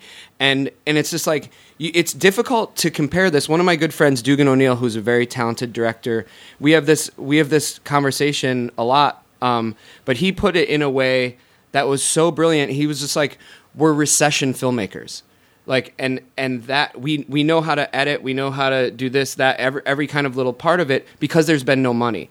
And so be, because we're recession filmmakers we can't our legacy is going to be different than Spike Jonze because they were giving they were doing three music videos for every record that was coming out back in the day. Now when someone makes a music video they're they're peeling to get like you know scraping together you know 20 grand Yeah. it's all of the band's money and it's all of their it's everything And it's that for ever- one song it's on for one album. song and you have all this pressure and there's really no you're not making any money you're like i've spent like i went into debt making music videos and and you but it, it would help my reel Yeah. right and and so i'd be doing we need these vfx i want to put vfx in it to show my voice like okay that's going to be on my credit card and and you know and so now now like you can't compare pe- people making films now to people making films in the 90s uh, because the budgets are just different Completely Yeah. different. and, and Everything's so, different, and so everything's different so it's also it's one of those things like looking back being okay with being a jock at one point and having frosted tips which were the shit um, but Well, that's all the time we have. uh, thanks for coming by. um, but you have to now, now you can be like oh that that was that part of the uh, and I'm not ashamed of it it's like part of who it is Yeah. Well, I mean, you I'm should a be little- ashamed of the frosted tips. I don't know I don't know no it's- Genera- it's a generational thing. No, but it was you know it was ninety eight or whatever. the boss, man. Come on. The, boss, yeah. dude. The- oh the Boz. man. Okay. Um. So you know, again, that's a it's a legacy thing when you we put so much pressure on Yeah. ourselves to like everything has to be the best, and and now with now there's Vine. You know what I mean? And like everything is not the best. Dude. Yeah, all of a sudden it's like, no, no, you're a genius if you can do it in six seconds. Are you? That's the only parameters we have now? Uh-huh. I know. And what happens when those same people that are really good at six seconds are asked to do 30 seconds?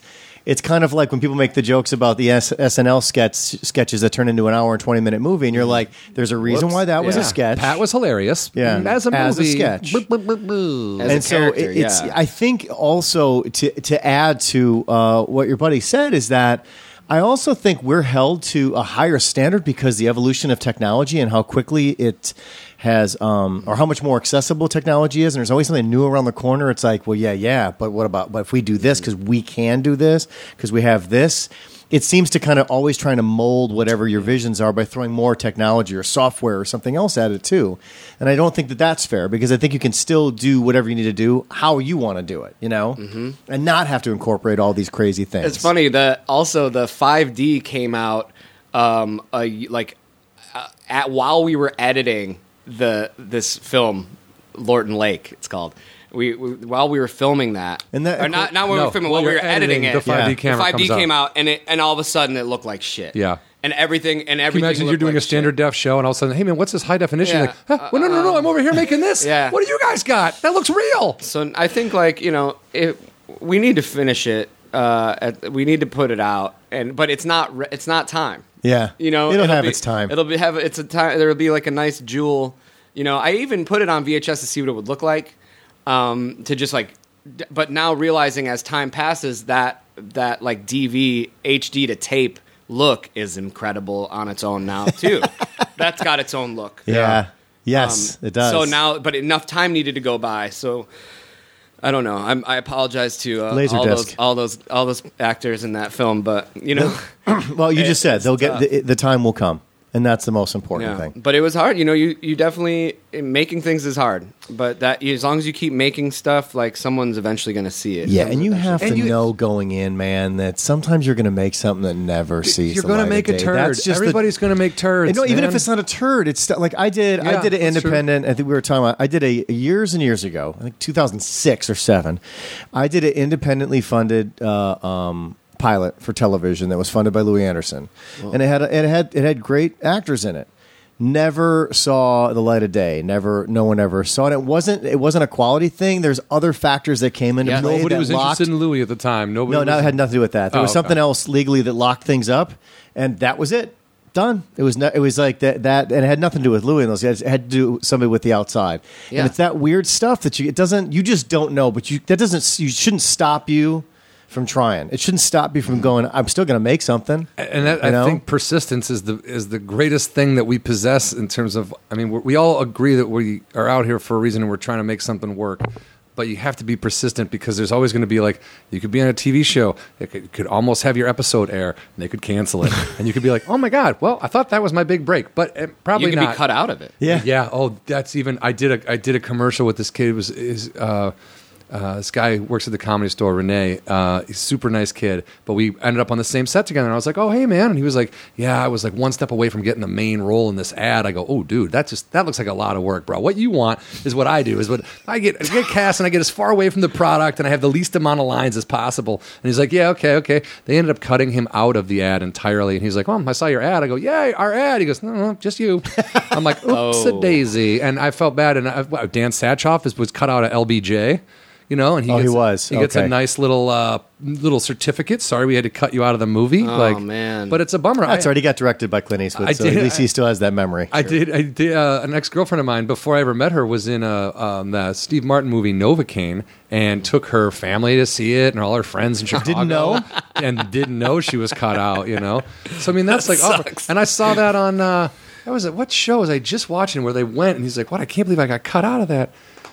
Oh man, I can't remember. It's an HBO show. I'm not sure. Uh, I'll have to think about it. But but persistence. You just keep going, and then eventually someone's going to see something, and it'll be. It might not even be the thing that you're like, oh my god, this is the best thing I've ever. It could be something you're like, I should probably get rid of this, and then like, whoa, no, no, no, no, we're going to put that out. Everyone loves that. And you're like, what? Okay. Yeah. Well, and, and let's get to the the, the, the the next part of this journey. I mean, so you're doing all this stuff, and things are going okay for you. And uh, we were talking about this off air. The first time we realized we actually met each other um, before the show was when you were scouting for the pilot. So let's just start there. Which because the pilot, it's th- th- th- this the story of your actual show that you have now in itself is its own separate journey that is wow. continuing, Yeah. right? So.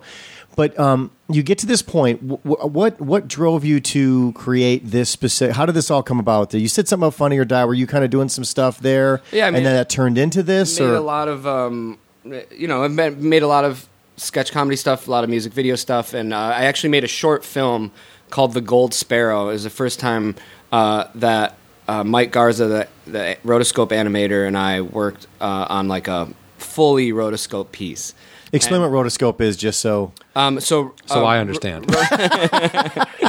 rotoscope animation is is a is kind of it's it's a style of animation where you uh, you film the actors and then you by hand draw over them. oh, like that movie Scanner Scanner Darkly. Scanner Darkly. Yeah. So, so Mike, one of the animators on on Dream Corp, he was one of the animators on Scanner, wow. and he we had mutual friends, and we had a you know we email each other about you know wanted to do stuff together, and then um, he we, we worked on a couple music videos together, and that's like when I when we needed an extra like some VFX, I'm like I just want to we need to we need to get this relationship going. You know what I mean? Like we need to learn a language with each other, and finally. This uh, th- there's a film like the Gold Sparrow basically came to me with from this band that is our mutual friend. They were like, "What if there was a, what if there was a world where there's um, this woman who took all the color from the entire world and i was like yes and that's we i, I built a script around that and then um, and they scored it and and mike uh, drew it and it took year it took like we worked on it for like two years and that's when like that's the hard thing to explain to your mom or your, or your girlfriend or whatever Yeah. like why you're spending 16 hours a day uh, you know working on something paid. for free Yeah. you know Simpsons episodes come out every week. right exactly What the hell's wrong with you Yeah, guys? exactly. But so that that actually, by the time it came out, it did well at festivals. It played a lot of festivals, and it and it ended up winning like four or five festivals. Okay, good. And uh, and it started the conversation. Then at the same time that that happened, it's all timing. Right. That that happened. Um, I made the uh, the Office farewells, which was nominated for an Emmy. And When you said the Office farewells, Oh, that the- is yeah the uh, yeah, when everyone was like uh, for the office, uh, the show, they we went and I I interviewed almost everyone who was ever on the show, and Okay. then made like uh, a piece that um, kind of put it all together. Okay. and they all said goodbye. you Oh, did that, okay. huh? Yeah, yeah. Dude, good for you, man. That's thanks. that's fucking Um, fantastic. so that was cool, and it and it was it was nominated for an Emmy at the same time. The Gold Sparrow was doing well, and so uh, bring it back to Syracuse once again. Syracuse was playing in the Final Four in Atlanta, so I'm going there, and I call Tucker, my manager, and I said, "Hey, I'm going to Atlanta. Will you can you set up a general meeting at Adult Swim?" And I was, and he's like, "Sure." So I get there, have this stuff that's happening, and we just have like a, a general meeting with this woman, Ollie Green, wonderful person, and I was hungover from the games, and like I was, we lost and shit, and I'm You're just mad. like, whatever, yeah. Get this meeting started, you fucking whore. oh, okay. Seem like a pleasant man. I was talking to myself in the mirror. um, so I, you know, we, we get there, and I, you know, like the Yahoo on on Yahoo, like you click on top ten things to do in an interview. Yeah. Like I accidentally did all those things correctly. Hey, there you go. You know what I mean? I'm like, I knew I knew a lot about like, you know, I was talking about when I was sitting there when it first went on the air. I was so excited about it. I watched it every night, like for years and years, and I talked about, you know. Harvey Birdman, attorney at God, law, the best. and I, yeah, and and like, uh, God, I love Yeah. that show. yeah, and like I, all of the all of those things. Aqua Teen and Hunger Force? Aqua Teen, Sealab, C Lab, dude. Xavier. Dude, Sealab was so funny. Um, so so these those are my inspiration. Like as at, like again when you're you're still forming your identity as an artist at that time, and I just couldn't believe that they are allowing you. They allowed that to happen, and like space ghosts and shit. So I was oh, like, Oh, God. I was like, so I was just like seriously nerding out, like just dorking out in this meeting, and. And she's like, "You want a tour?" I was like, "Yeah, I want a tour." And like, we were like going around like different. And you want to know what? I wore a button-up shirt, like I tucked in, and you know, you and did the tuck. I did the tuck. My dad was in the hotel. I got was getting dressed. I was like, not going full suit because I felt like kind of a dick when I was in Funny or Die. And Adult I need, Swim I need to find like an in between here. But he was. Uh, it's still he was right. You know, you have to look like if listen, if someone's going to give you a million dollars to make something, you have to look like you can handle. Yeah, that you're not going to go dough. outside and fall down and spill a million dollars down a drain pipe. Because that's what they do. They hand in cash. Right? they hand you a big pile of money, in a wheelbarrow, and you go outside and it just dumps over and a bus runs it over. You came in with an empty empty everywhere. case, right? You It were was empty, assuming. yeah. Okay, I have these two empty Filled with sacks with IOUs. dollar signs on them. You want to fill them up? That'd be great. So you get, you get you're on the tour. Uh, yeah, so I'm on the tour, and she and I'm looking, I'm, we're seeing everything. She's like, "Do you want a sweatshirt?" And I'm like, "Yeah, I want a sweatshirt." And She gives and- you like a regular. You're just cold. It's not even an adult swim sweatshirt. You're like, uh, I don't need this. It's like somebody else. This is Marv's from the other cubicle. Like, I don't want that. That's funny. Um, so you know, I left and it was great, and I went and I went to meet my my father and my brother in law at a bar, and they're like, "How'd it go?" And I'm like, "I don't, you don't know how these things go." That's the and, thing. You have no fucking. and, and at the mo- at that point, at that point, I had been on so many generals. I've written so many treatments. And, and at that point you- you're just like and this is what you know things happen when you're ready for them to happen.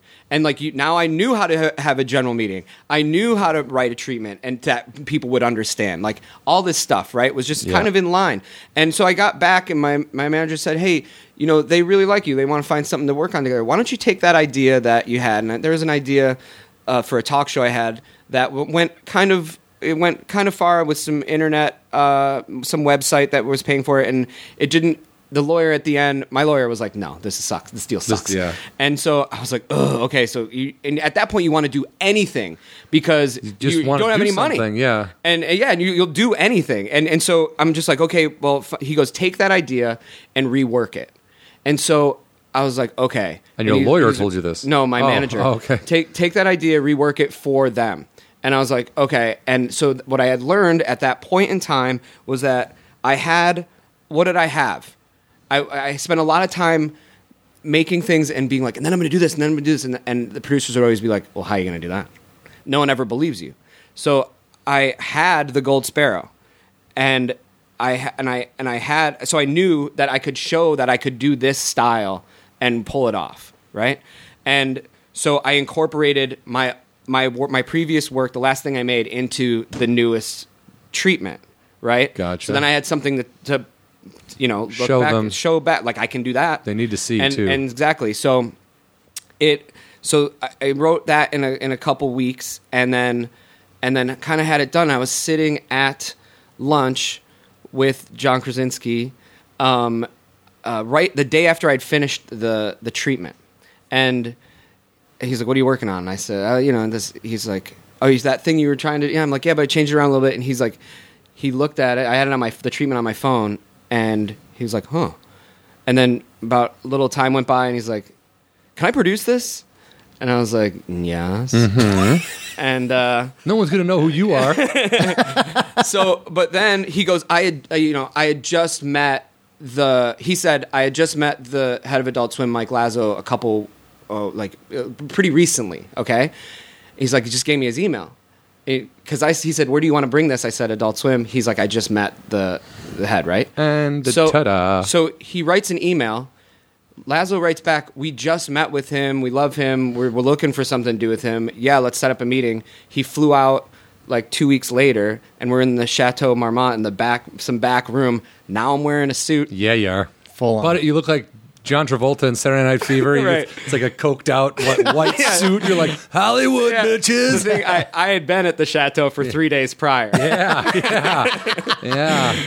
um, and uh, and we pitched it, and he said yes in the room, and which was apparently doesn't ever Does happen. not happen. Yeah. and people we were freaking out. We you know we went and had some. We had party at the chateau, like it was As you should. fucking As you- awesome. this time, this we time, had some party at the chateau.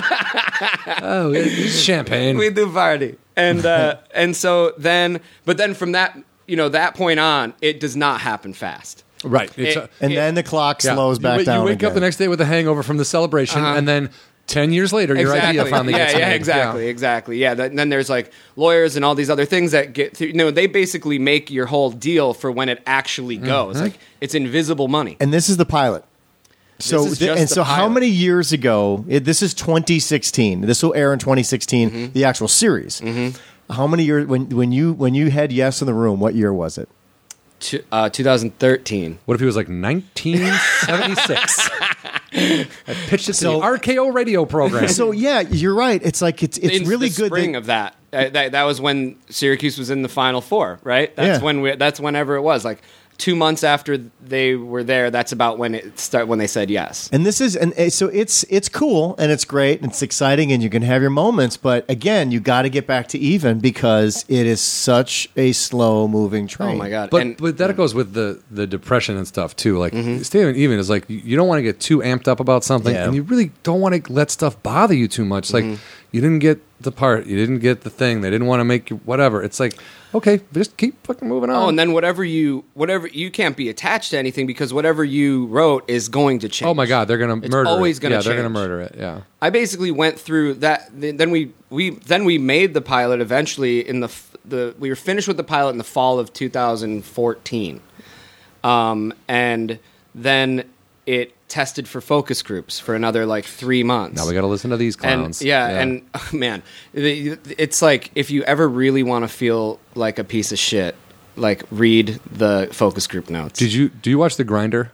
No. Okay, it's a very funny show. Rob Lowe plays an actor who played a guy named the Grinder on this lawyer show. Right. now, he's trying to practice law with his brother Fred Savage, who owns a real law firm. Uh, they did a flashback on the last episode where he's in the focus group on the other side of the mirror, watching the focus group, watch him, because the whole episode is about how he believes the focus group can never be wrong.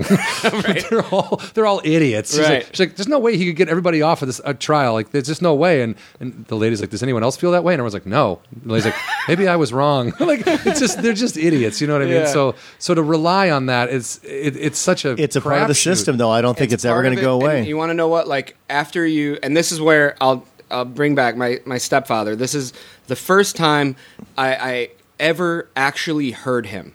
I've known him since I was ten, and I, and he's a military man, very religious military man, great man. Um, but we don't have that. We don't see eye to eye on on things, right? Like, um, and and. Uh, not that there we talk about our differences at all. It's Right. like You we're just different, know what he different thinks, guys. he knows what you think, and you guys are both respectful of that. exactly. And there's no, you know, and he he deals with my mom in a way that no other human could possibly. Right. Um, so I love him for that. but he, he's a businessman. He's a military man. He was he was like, and I I was like so distraught after these focus group notes because Yeah. I just I was so tired. I like had been working on this for so fucking long, And these people are just and, shitting and you're it. just like you're reading it, and there's you know female 18 to 25 said, Oh. you know, uh, I didn't understand what the secret was, and then I was like, "What is her address? I need to choke the life out of her. and I was like on the phone, like with like you know, then you're always on the phone with nine people, at like from now on, and so I'm just like, yeah, you can't just have a phone no, call. no, and now I'm like, did anyone ask her if she knows what a secret is? and like it's silent, you know, and I'm just like, uh, okay, like, but my my stepfather was like, listen, they called your baby ugly. Now, this is where you can actually make some money and have a job. You listen to them and you do the notes and you work. It's a job. You work. And I was in my head. I was like, no one likes their job. That's that's true. and and and so, but then uh, you know, he's he's like you, and he goes, or you could do the notes. You could do the notes, and you can have a job, or you can go back to doing things independently how you have been doing them and sticking to your guns. How's that been working for you? that's That's the how's that been working for you? and I, it. and I was like, "Ugh, yeah, you, uh, okay. And I and I heard him. yeah.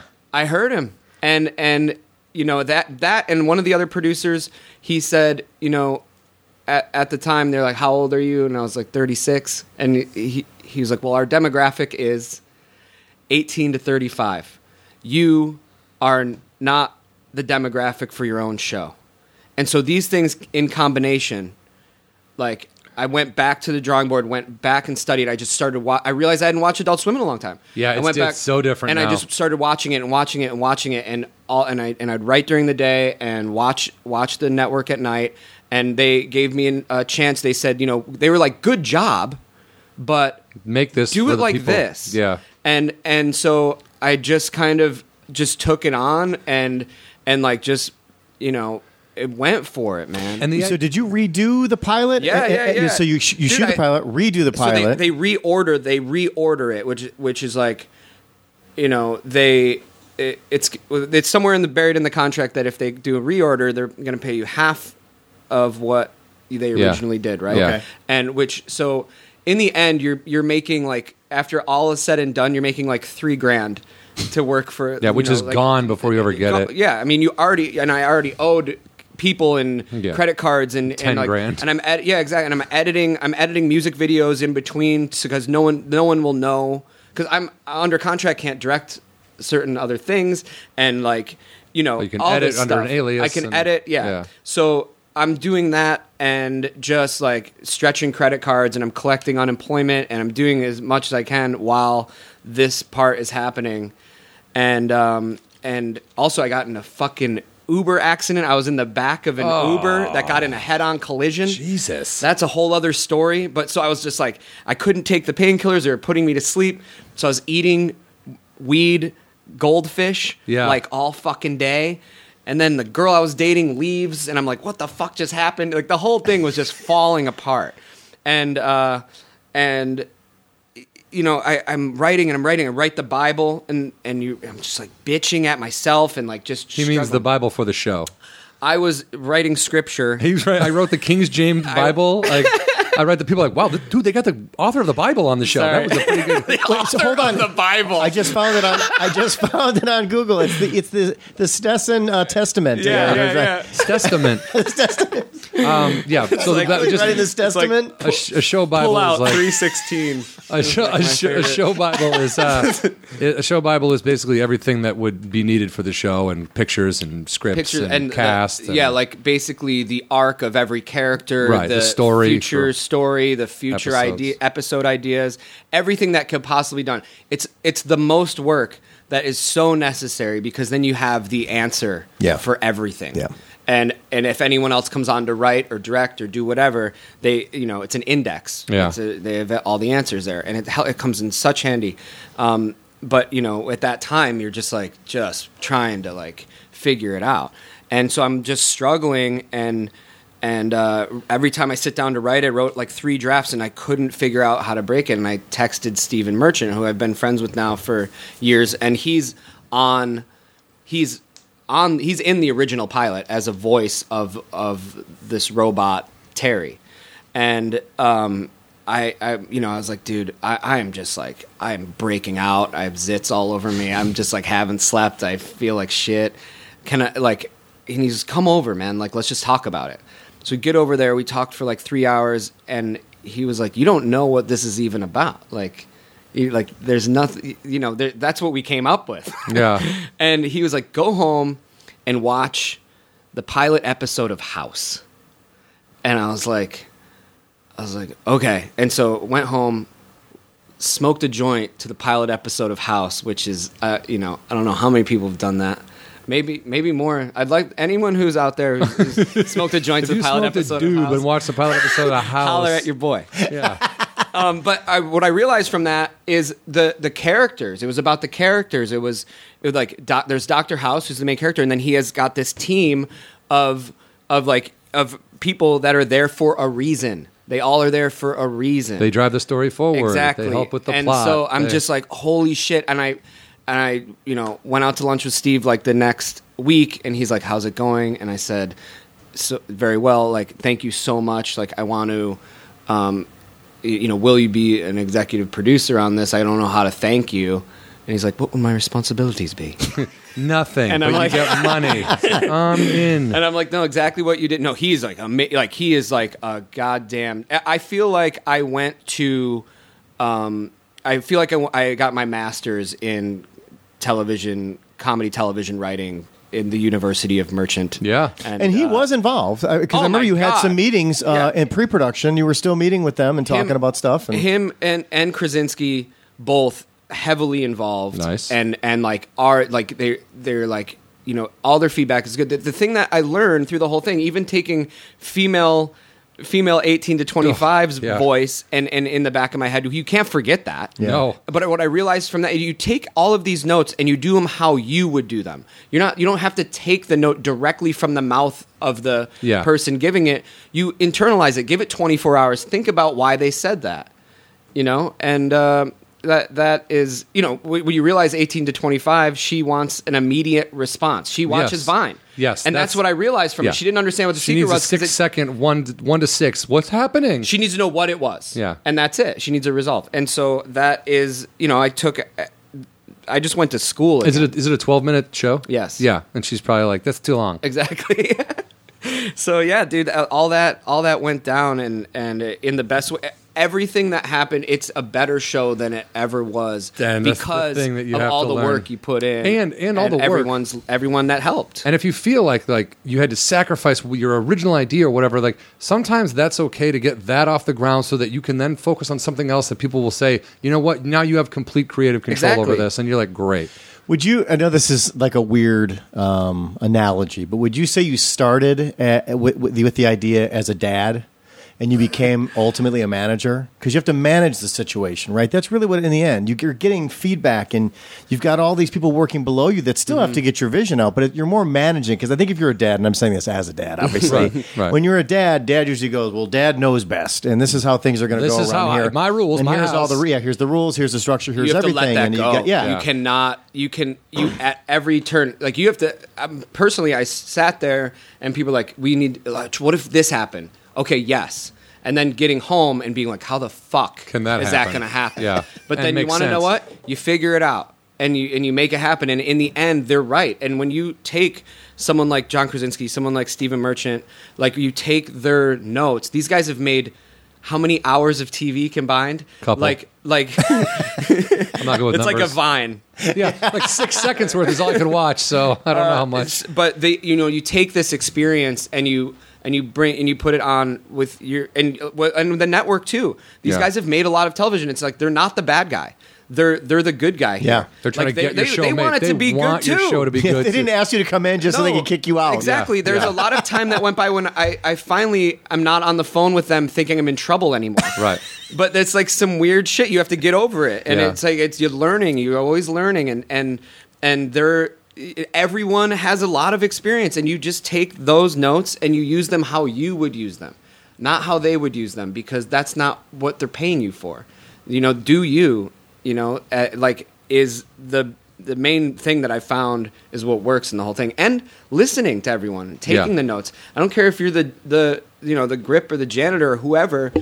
If you, I will hear your, the idea, and if it works for what we're doing, let's- Best let's best use idea it. wins mentality. Yeah. it doesn't matter whose It's idea about the it is. project, It's and that's a lot of making- times when people get cut out of things too. I was thinking this when you were saying that.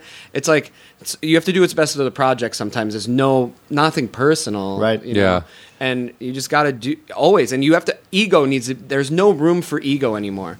And and you know it's not again it's not the 90s or whatever where there's these huge budgets and like everything else. and I've worked on almost every job so I understand how hard it is to edit and how hard it is to do these different things so it's all like let's do this together you know it's a team game and that's again organized sports Yeah. See, well, it does. It does come back, and, and and specifically in relationship to us, is you know you and I talk, and and you you've got all these things that you want, and then a week later you sit down and you find out these are not the things that that's Oh, going to end up happening. Oh, my God. I mean, we ended up getting lucky and finding that one place that ended up working, but a lot of that other, all those little, um, I, I, the buttons. the whole time that- I don't know. I don't ultimately know what you did with the buttons. I don't know if you you kept the buttons and changed them, or if you actually just removed the buttons in the end. I don't know what, but Uh-huh. the there, buttons, you know, you're saying the end of Uh, the yeah, yeah. after the credits Yeah, which is most of the stuff that I was looking for, I believe. Yeah, the, so though you know, again, there's a lot of you realize how much of it's unnecessary, how much of it is to sell the script and to get that to get the idea across,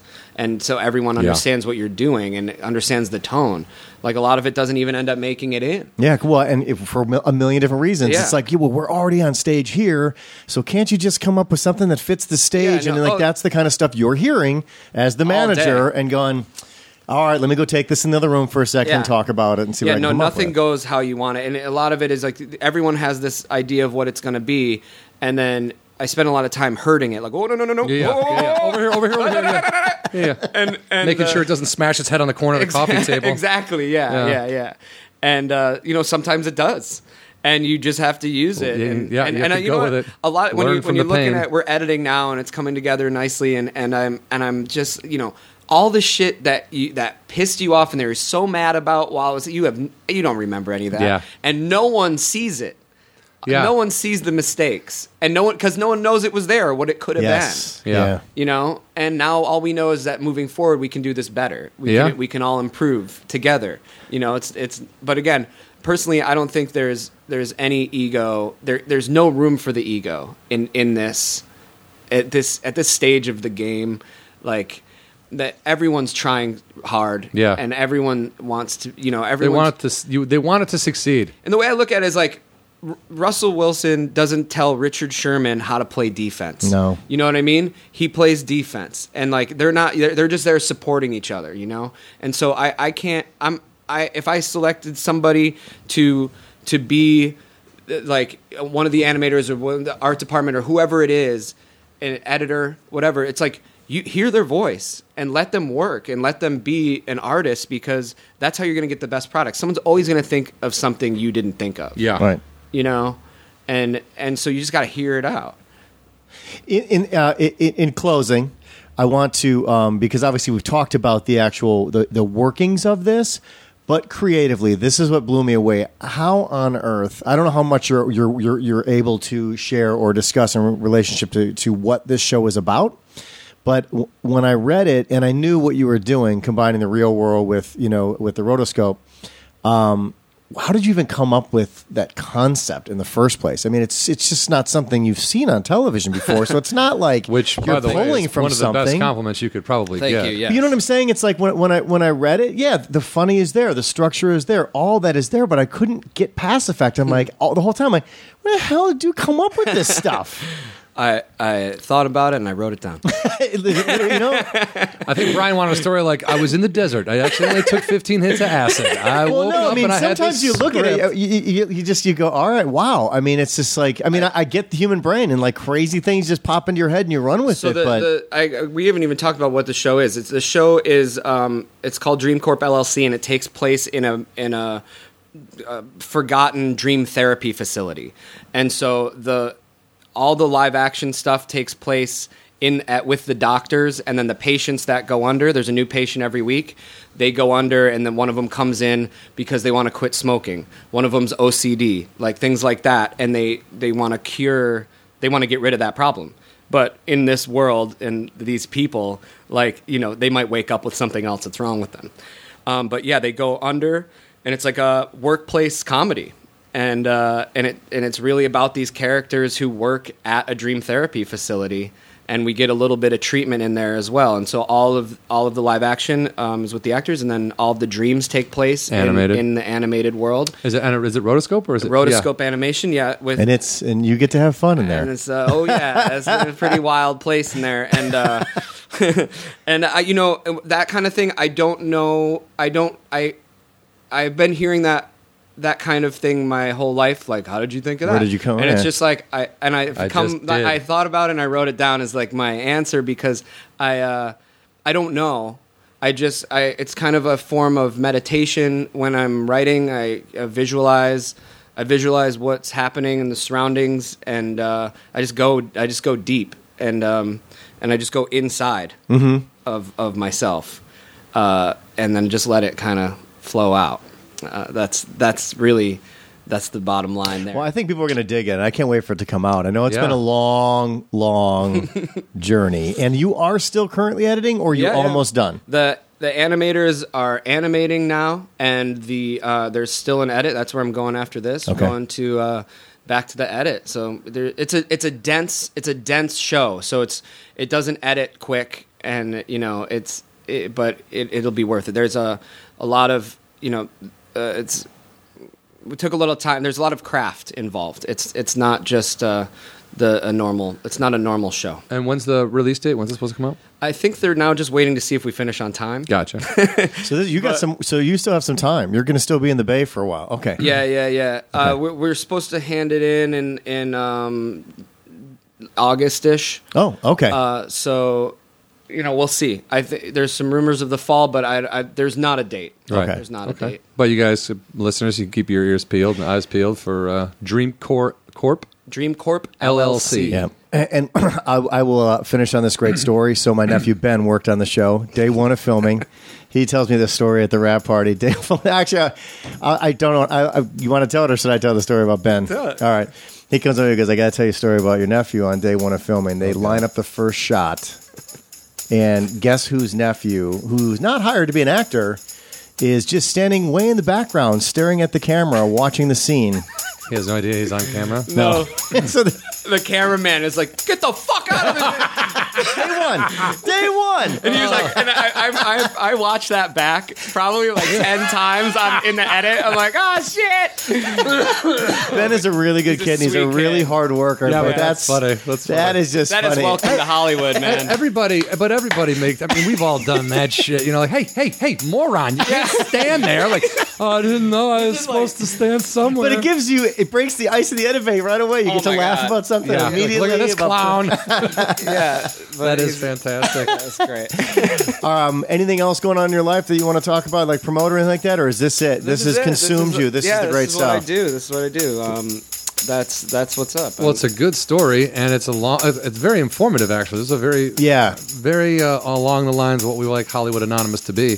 And I can't thank you enough for taking time away Yeah, from work no because you problem. obviously did. You, you you skipped going in for a little while to come and do this, and I really do appreciate Oh it. no, I appreciate you. I appreciate you guys having me. Yeah, yeah. Thanks for being on the show. I'm going to end on a on a sadder note. I just got a text that uh, my friend Mike Wayner's father has passed away. So, so when uh, Mike listens to the show, so sorry about that, Mikey. Uh, I'll be home in July. We'll uh, we'll have beers and uh, reminisce. Thinking about you, buddy.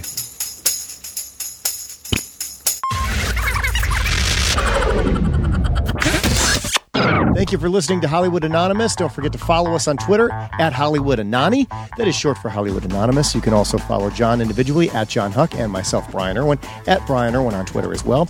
Both of us can be found on Facebook. You can also Google us and contact us directly, Hollywood Anonymous guys at gmail.com. Thank you again so much for listening, and please don't forget to subscribe